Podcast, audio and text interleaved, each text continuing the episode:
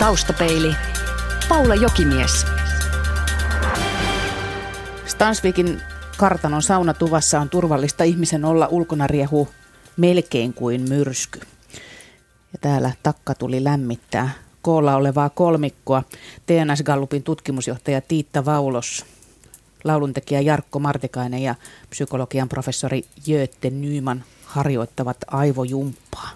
Tätä aikaa pidetään yksilökeskeisenä, niin hyvässä kuin pahassa. Me on muuttunut minäksi. Sosiologit käyttävät nykyisin semmoista termiä kuin minä, minä. Jenkeissä lisätään jo kolmaskin minä siihen perään.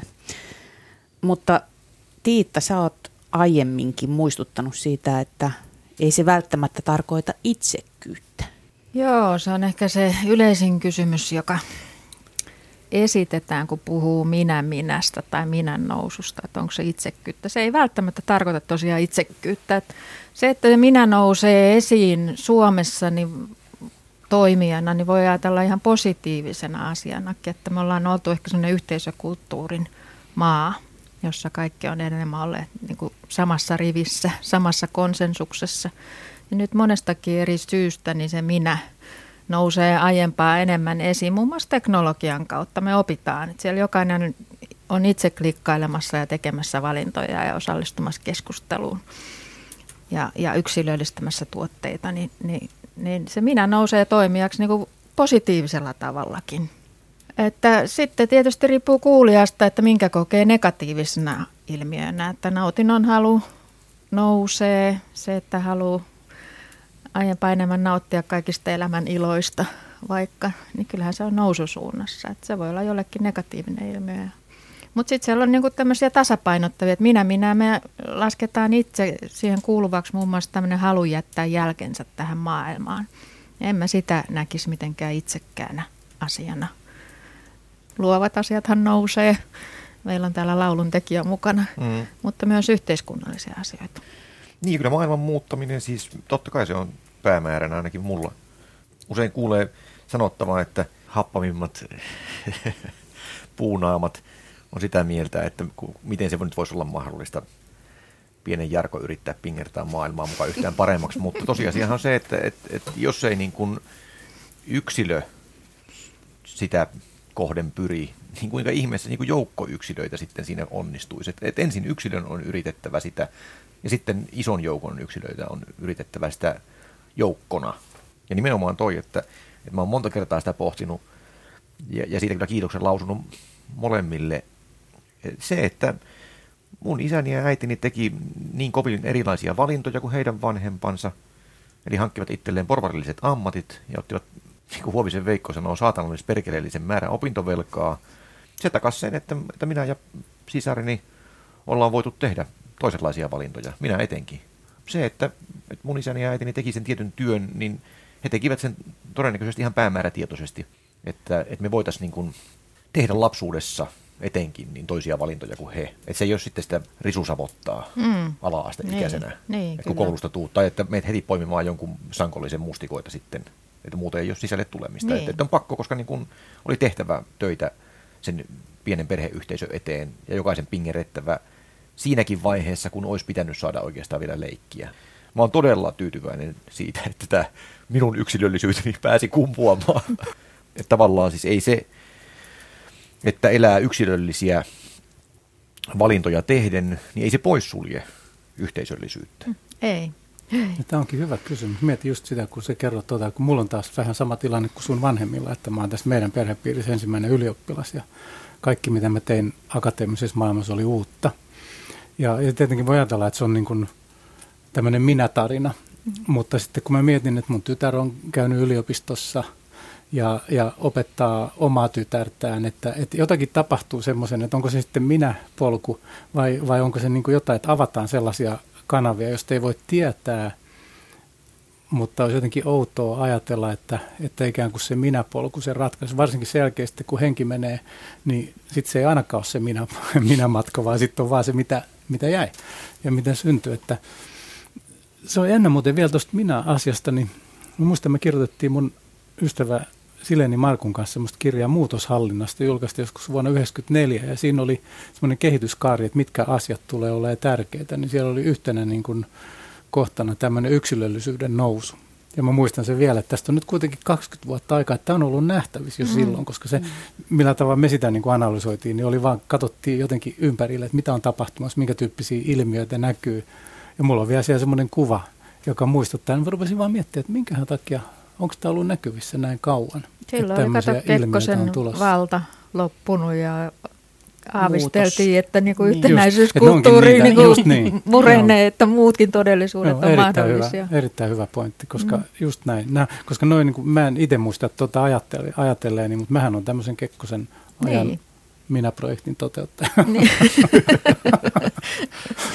Mua huvitti ja viihdytti hirveästi Outi Nyytäjän arvostamani dramaturgin kommentti joskus, jossa hän jotenkin hauskasti kommentoi, että oliko se nyt niin, että muutaman viinilasillisen jälkeen hän on ihan hirveä kehuskelemaan itseään, mutta se on niinku ihan jumalaisen ihanaa tai jotain. Musta se oli jotenkin niinku ihana semmoinen terve suhtautuminen, kun Suomessa on helposti semmoinen, että, että mitä sä siinä, niin kuin Pekka Himanen taisi sanoa pressiklubissa kuuleman mukaan, että vaan Suomessa sanotaan, että mitä sä oikein yrität. Täällä nyt mm. yritän niin kuin nousta siitä massasta just, että ei sallita se minä esiin nousua, niin musta oli aivan mainio tämä nyt ja mä oon yrittänyt muistaa sen, että ihan tervettä, ilmankin sitä viinilasellista vähän kehuskella. Että. Mutta on sitten tämmöinen rakenteellinen kehitys musta meneillään, joka ei välttämättä ole kauhean hyvä, koska se vähän liittyy ehkä tämmöiseen keinotekoiseen brändäämiseen. Että jos mietitään nyt näitä, nyt tietenkin mä tunnen nämä korkeakoulusysteemit hyvin, niin siellähän nyt ura oikeastaan määräytyy sen mukaan, että miten saat omalla nimelläsi julkaissut juttuja ja mm. mieluummin muiden edellä, että sä oot niinku ykkösenä niin, siellä näissä jutuissa. Niin. Kilpailu vielä. Ja, ja, ja niinku tiimejä ei palkita. Ja, ja sitten kyllä tämä varmaan niinku työelämässäkin alkaa olla, varsinkin nyt kun on tiukat paikat, nuoriso joutuu kamppailemaan. Mm. Mä oon vähän ajatellut jopa näin, että ketkä ne nyt on, jotka tätä murehtii, tätä minä-juttua. Mä luulen, että ne on ne, jotka pitää tätä systeemiä itse asiassa pystyssä. Että, että mm. tavallaan pakotetaan semmoisen omalla nimellä pyrkimiseen ja kilpailemaan ja vielä jollain samoilla ulottuvuuksilla mitattavaksi, niin, niin kyllä siitä seuraa vähän eri minä juttu kuin mistä nyt puhutaan, niin. että toi minä-minä on itse asiassa paljon terveempi ilmiö kuin niin. se, että sä pakon edessä mm. ikään kuin pokkaat näitä tyyppejä, jotka tätä rakenteen kautta pakottaa sut semmoiseen niin, se on vähän semmoista negatiivisempaa, ihan tätä nyytäjän kehuskelua, joka Ei, on tämmöistä niin. röyhkeys ja niin, kovat kyynärpäät niin. Joka onkin mielenkiintoinen juttu, että mistä se aukeaa. Että toivottavasti siitä ei aukea se synkkä 20 prosenttia, kun aletaan, alkaa syntyä tämmöistä destruktiivista minäkilpailua. Mm. Toi, meillä muuten viimeisen 15 vuoden aikana niin yksi eniten vähentyneistä asenteista on semmoinen kilpailuhenkisyys ja halu oh, olla tilanteessa, jossa niin kuin kilpailee muiden kanssa. Että mietin tässä just, että... Sitten kipeitä kokemuksia vai, vai niin, mistä se että on? kumpi on muna ja kumpi on kana. Että, että se, että niin kuin sit vieroksutaan tätä kilpailuyhteiskuntaa aiempaa enemmän, johtuuko se siitä, että me ylipäätänsä ei oikein tykätä olla kilpailuasetelmissa, vai johtuuko se sitten se alentunut asenne taas siitä, että on tullut niin paljon tämmöisiä tilanteita, mm. jotka on sitten suomalaisille no, monesti vaikeita jo sen ujouden. Ja me ollaan kuitenkin viihdytty enemmän siellä takarivin poikana kuin eturivin tyttönä. Niin kyllä mä ajattelenkin omalla kohdalla, jos miettii vaikka, että, että kun ei ole edes kilpailu, ei ole halunnut olla mikään niin kuin ajokoira juoksemassa radalla muiden kanssa kilpaa. Että, että jos soittaa jossain provinssirokin päälavalla hyvällä ajalla keikkaa ja tavallaan se näyttää aika leukalta, jos siitä otetaan valokuvia. Mutta ei se, että jos, jos ei ole onnellinen, vaikka kotona on kaikki päin helvettiä samaan aikaan, niin ei se itse asiassa, se, se vaatii siis sen, että, että jollain tavalla se oma viihtymys omassa nahassa ja oma sieluntila on plusmerkkinen. Se, se vaatii sen, että siitä juhlavasta kokemuksesta voi todella nauttia. Mutta jos ei sitä satu olemaan, niin ei se rakenteellinen leuhkuus riitä mihinkään. Toisaalta sä jo tunnustaudut melankooliseksi ja tämmöisiä niin, no syvällisiä niin pohtivaksi, että voi olla myös erityyppinen ihminen, ehkä saattaisi niin onnistu, onnistuneen mihin laittaa sen syrjään. No se voi olla totta, mutta, mutta just mietin sitä, että, että se, se minä ennen muita ajattelu, että, että jotenkin niin kuin, että niin paljon kuin mäkin nautin välillä niin kuin yksinäisyydestä ja, ja siitä, että saan itsestäni käsin yrittää vaikka laatia lauluja tai, tai maalata tauluja, niin kyllä mä kuitenkin joudun myöntämään sen, että ei musta ole erakoksi. Että kyllä mä niin omaa olemistani ja, ja hyvinvointia, niin, niin, niin kyllä mä auttamatta peilaan läheisteni kautta. Ja, ja että et kyllä mä yksinäni on aika orpopiru ja, ja aika äkkiä se viihtymys katoaa. Sen takia musta se minä ennen muita lauseke on, on ihan älytön, että et, et eihän mä voi sysiä niitä syrjään ja polkea niitä suon mutaan, koska ilman niitä mä en ole mitään. Mm, mm. Tomi Melender ja Timo Hännikäinen kirjoittivat viime vuonna julkaistussa pamfletissa yksilöharhasta, eli siitä, että yksilö olisi leikattavissa irti yhteisöstään, historiasta ja yhteiskunnasta. Eli siis suomeksi sanottuna ihminen uskoo, että heti mulle kaikki tänne nyt on ihan oikeutettu vaatimus. Toi oli hyvin puitu tuo yksilöharha, koska oikeastaan sitä mä varmaan yritin tässä itsekin tavoitella, mm. että et, et, ei yksilöstä ole mihinkään. Me ollaan kuitenkin laumaelukoita. Siis. Mutta ehkä se on just se, mitä tuossa todettiinkin, että ne ei, ne ei todellakaan ole poissulkevia. Että kyllähän ihminen on lähtökohtaisesti sosiaalinen. Ja sitten opitaan sitä. Mun kollega Järvilehdon Timo, joka muuten on Kajaanissa, niin, tota, niin hän käytti aina tämmöistä esimerkkiä, että, että jotkut alkuihmiset, kun ne, sä yritit yksin, yksinään nostaa sitä kiveä ja mitä ei tapahtunut, ja sitten kun tulee se toinen kaveri siihen jonka kanssa huomaat, että se kivi nousee, niin siinä paitsi huomaa, opitaan se, että me saadaan yhdessä jotain aikaa, niin opitaan ymmärtää, että toi on toi ja mä oon tämä. Mm. Ja että meidän suhde tulee tämän kautta ymmärretyksi. No sitten osaa tehdä tietenkin vähän joskus myöhemmin jotain muutakin kuin nostaa kiviä, mutta aina se palvelee sitä samaa funktiota. Ahaa, musta on tämäkin puoli ja tuossa on toikin puoli. Mutta nyt näitä ei niin kuin vaan näitä juttuja, niin kuin sanoit läheisistä, niin mm. ne läheiset on oikeastaan niiden kanssa tehdään just näitä asioita ja sitten kun me tehdään asioita, niin aina joka kerta me opitaan itsestämme joku uusi puoli ja heistä uusi puoli. Mm-hmm. Et se on niin kuin tavallaan semmoinen minän kasvu tai, tai tiedäksä niin kuin oma identiteetin kasvu. Ja musta se oli hirveän hyvä vertaus, mitä toi Timo, Timo usein käytti. Ja, ja, ja sitä kautta mäkin olen ajatellut näin, että, että se niin kuin itsensä tai yksilön irrottaminen tästä muusta maailmasta, niin se ei ole niin kuin mahdollista ilman, että tuhotaan se koko ilmiö. Että mm. se, on, se on joku anatomi voi sen tehdä, mutta mm. heti kun on vähän henkeä mukana, niin sitten se on hiukan erilainen. Mutta se, että, että se jää aika pienryhmiin, esimerkiksi just perheisiin ja, ja ihan muutamiin siis siihen läheisimpiin ystäviin ja näin edelleen sukulaisiin, niin, niin sekin on mun mielestä toisaalta aika ymmärrettävää, että meille käy niin, koska siis ilma-ala on nytkin tollainen kuin se on tai enimmäkseen oltava sisällä. Meidän kannattaisi myös hyväksyä ne tietyt asiat, että, tota, että me ollaan näitä kiviä nosteltu ja jostain oudosta syystä tämä suku, suomalainen suku on niin täällä ryhtynyt yrittelemään, vaikka kyllä olisi järkeen pitänyt sanoa, että ei nyt tänne jäädä, hyvä, että niin. kai jossain vähän siedettävämmät olot, että tämä on heti Siperiasta melkein toisiksi pahinta, mutta tota, mä toivoisin, että se yksilöharha katoaisi just sen takia vastaisuudessakin, että, että, että jollain tavalla meidän täytyy tulla juttuun keskenämme. Ei, enkä mä tiedä, onko me missään vaiheessa oltu ihan hirveän yhteisöllisiä, että sekin voi olla vähän niin. semmoinen. Olisiko yhteisöharha sitten ollut? Yhteisöharha. Mä luin Kuninkaantien historiaa eilen ihan mielenkiinnosta, niin siellä oli vaan hauska tarina, kun hollantilainen ryhmä täällä matkusteli, ja nyt muista, olisiko se ollut 1700 luvulla, mutta kun ne kuvasi suomalaisia, että kun ei niitä oikeasti en edes näkynyt, että heti kun niinku katseen sai johonkin niin ja se huomasi heidät, niin se vilahti, pisti se äkkiä sukset jalkaan ja hiihti kirjalavalla poispäin, että kauheeta. En mä nyt ehkä kuvailisi meitä ihan hirveän sosiaalisena historiassa. Mutta meillä on ollut semmoinen, mä liittyen tähän keliin, siis miettikää nyt tällä, että me jossain tuolla pohjoisessa talvella – niin vaikka nyt ei olla ihan silleen kylki kyljessä, mutta mm. jos se naapurin kaveri on sanonut, että se toimittaa sulle polttopuita, niin, niin parasta on luottaa siihen, kun on 40 astetta pakkasta. Mm, niin, niin siellä on jotakin sen tyyppistä latenttia tai potentiaalista mm.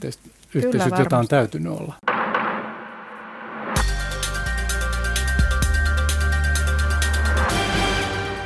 Kyllä. Yhteisöllisyydestä ja yksilöllisyydestä on puhumassa siis TNS Gallupin tutkimusjohtaja Tiitta Vaulos, lauluntekijä Jarkko Martikainen ja psykologian professori Jötte Nyman.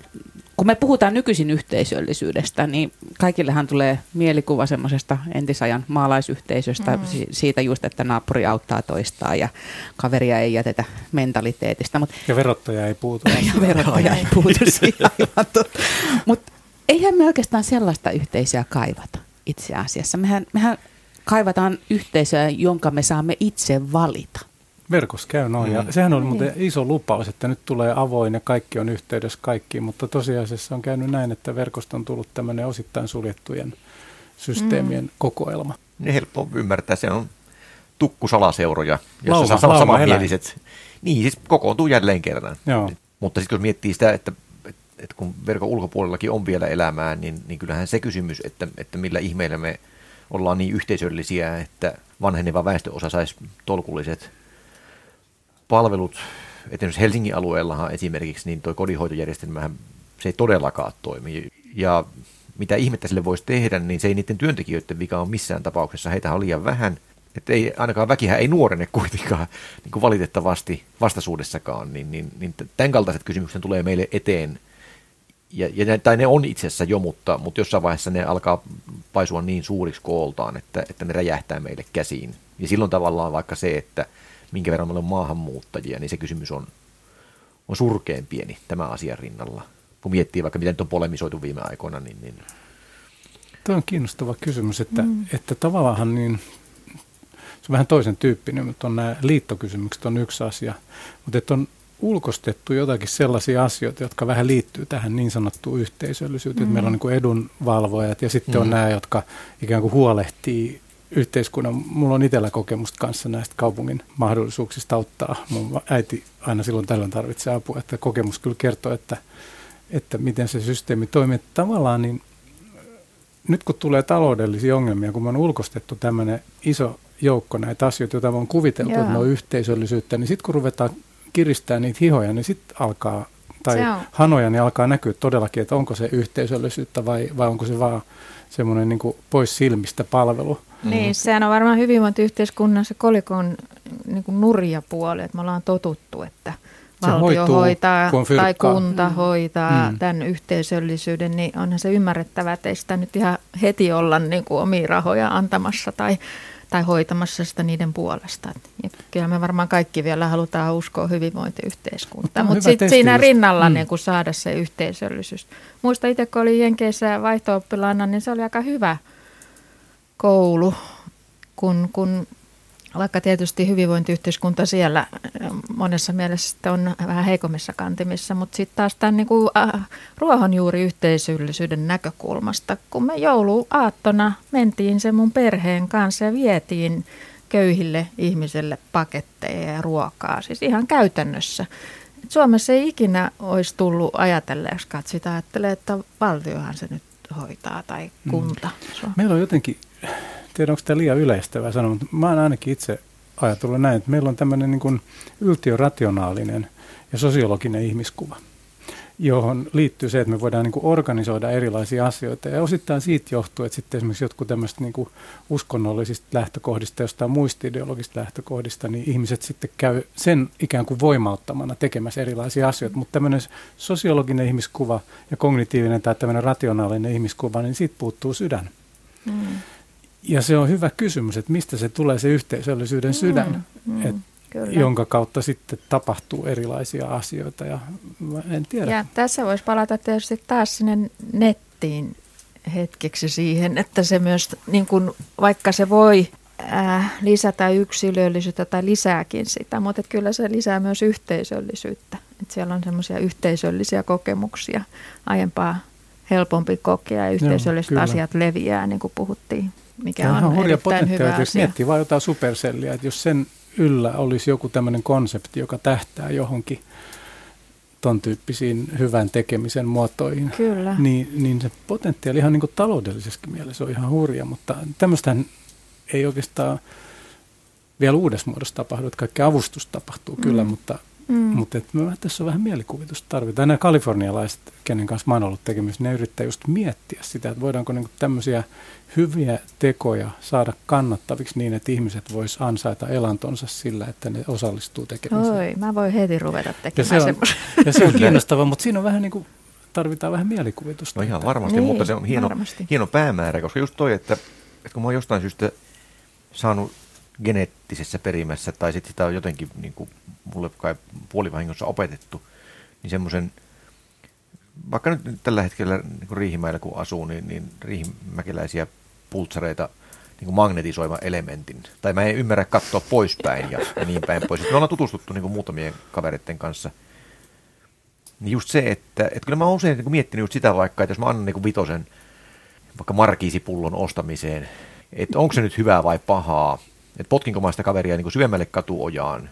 Yhden kanssa käytiin semmoinen pitkä keskustelu aikoinaan vuosia sitten, kun se veti kossua, se oli syn, synttärit, veti kossua tuolla asemalla ja, ja kertoi niin kuin tuoreesta sydänkohtauksestaan.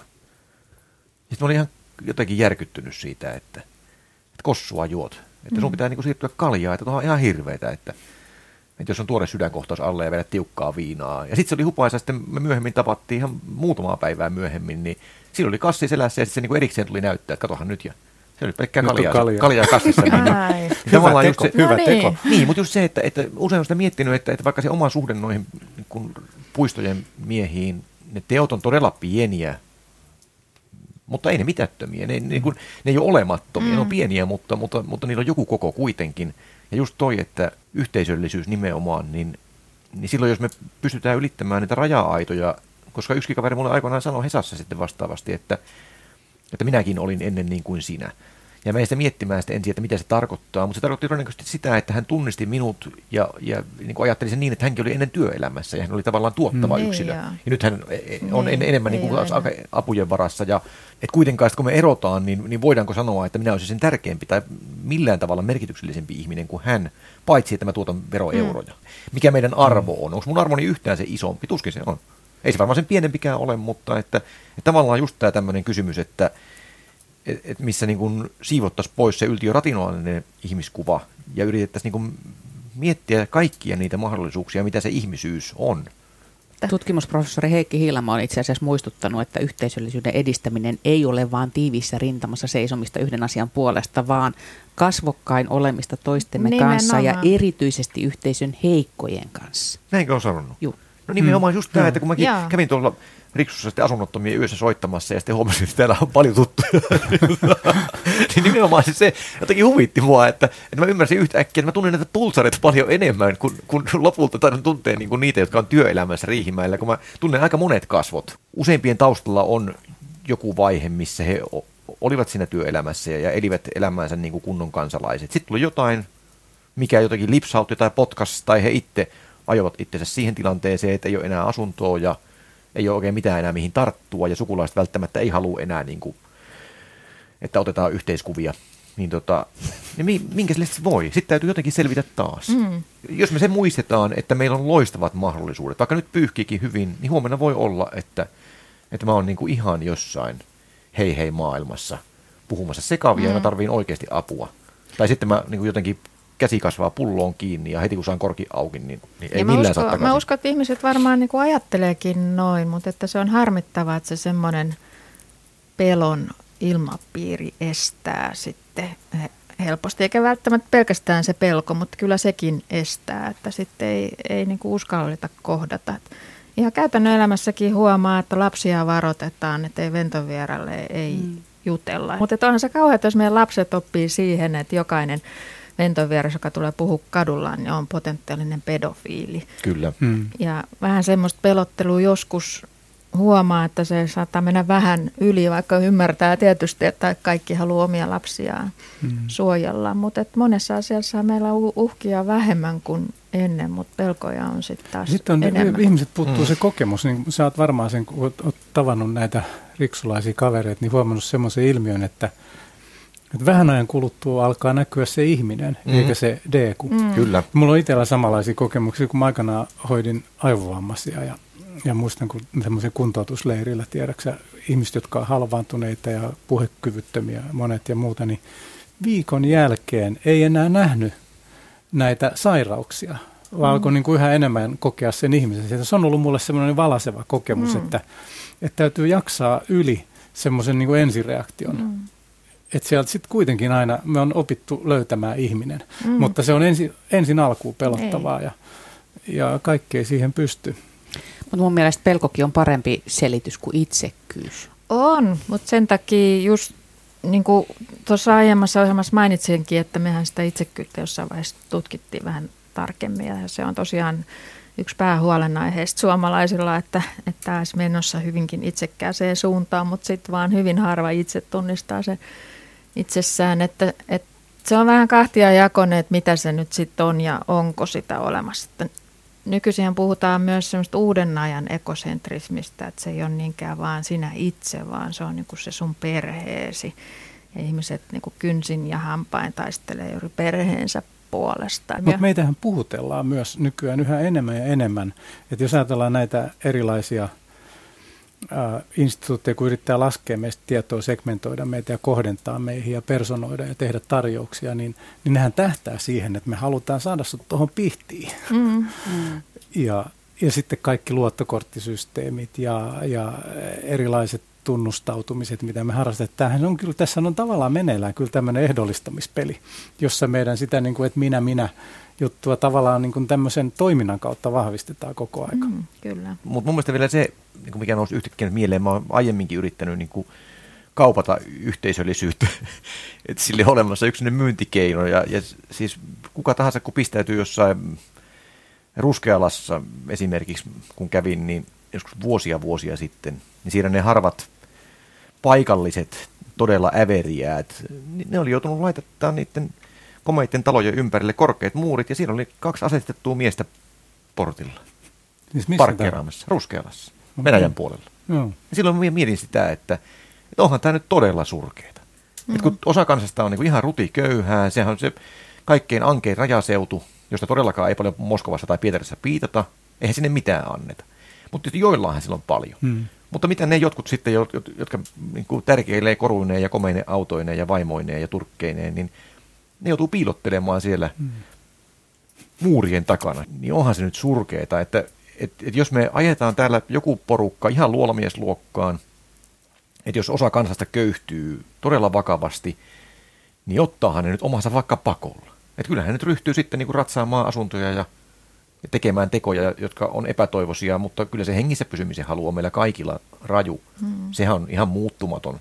Ja sen takia nimenomaan meidän pitäisikin auttaa, jos ei muuta, niin ihan itsekkäistä syistä. Niin. anna anna, anna Saadaan... muutaman roponen edes niin kuin sille, joka tarvitsee, koska silloin se ei tule niin kuin sitten siinä vaiheessa, kun lähdet lomamatkalle perheessä kanssa Kreetalle, niin se ei käy niin kuin tyhjentämässä mm. sun taloa. Mm. Tämä sytytyslanka on ehkä sytytetty jo niin kuin kahdesta suunnasta. Että yksi on just tämä tämmöinen veroparatiisikeskustelu niin. ja terveyskeskusbisneskuviot, johtajien palkkiot. No sitten kun vielä tästä vähän talous kiristyy ja muuta, niin sitten sieltä tulee se toinen lanka ja täytyy kyllä toivoa, että joku niin kuin, jonkun kädet ylittää, ylettää sammuttaa molemmat. Yle.fi kautta taustapeili. Yle. Radio Suomi.